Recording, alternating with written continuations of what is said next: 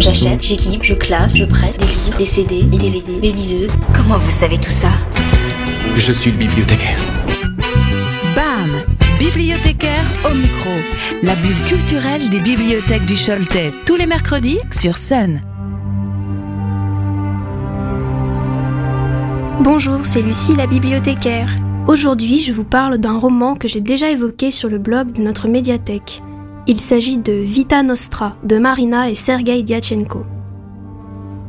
C'est l'histoire de Sacha, 16 ans, qui mène une existence tranquille avec sa mère en Russie jusqu'au jour où elle est contrainte, oui, je dis bien contrainte, d'entrer dans une université inconnue dans un bled paumé pour étudier une discipline dont elle ne sait rien. Ici, tout ne commence pas par une lettre pour Poudlard avec un hibou voyageur. Ici, Sacha est forcé de la pire des façons d'entrer dans une institution des plus intrigantes. Ainsi, c'est durant ses vacances d'été qu'un homme aux lunettes noires commence à la suivre dans les rues. Cette situation est décrite comme elle est vécue par cette jeune fille, comme proprement terrifiante. Quand elle finit par confronter cet inquiétant individu, c'est le début d'un ignoble chantage, puisque l'homme lui fait comprendre que si elle ne fait pas tout ce qu'il exige, de terribles malheurs pourraient s'abattre sur ses proches. Ses requêtes sont très étranges. Faire des longueurs dans la mer Noire, se lever tous les matins pour aller courir dans la neige, et à chaque épreuve réussie, elle vomit des pièces d'or. Elle commence à comprendre que cet argent sera le coup d'entrée dans cette université très bizarre, où elle finit par se rendre de nuit en train.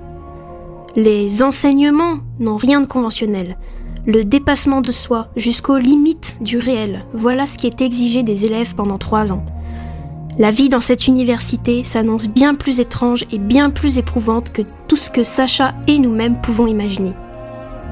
Tout ceci est bien farfelu, me direz-vous. Il s'agit d'un roman ukrainien paru en 2007 en russe, puis traduit en français pour une édition en 2019 à La Talente.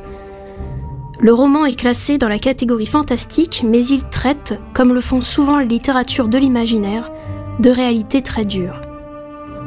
Ici, nous avons en apparence l'histoire d'une jeune fille qui intègre une université, entre guillemets, de magie, oui, très grosse guillemets ici.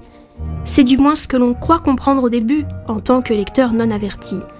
Mais ce dont parle ce roman en particulier, c'est du passage à l'âge adulte et surtout de sa violence.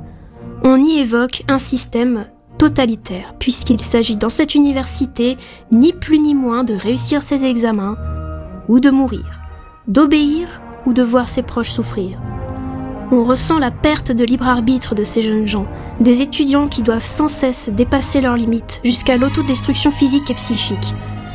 Tout ceci paraît très sombre, et ça l'est, mais c'est raconté avec un tel génie qu'on a beaucoup de mal à lâcher le livre, qui maintient tout du long un climat anxiogène jusqu'au dénouement final, grandiose et splendide. C'est un roman qui nous sort de notre zone de confort et qui a différents degrés de lecture. Ses auteurs, Marina et Sergei Diachenko, forment un couple d'Ukrainiens. Il était psychiatre, elle était actrice. Et ils ont écrit en russe cette trilogie qu'ils ont titrée Les Métamorphoses, en référence à Ovide. On parle ici de trilogie, mais les trois tomes, dont les deux premiers seulement ont été édités en France, peuvent se lire séparément car ils racontent trois histoires différentes. Les deux auteurs s'inscrivent dans une sous-catégorie des littératures de l'imaginaire qu'on appellerait M-réalisme ou la fantaisie réaliste, un genre proche du réalisme magique hispanique. Enfin, c'est un mélange de plein de choses qui remet en question les codes du genre et du roman en général.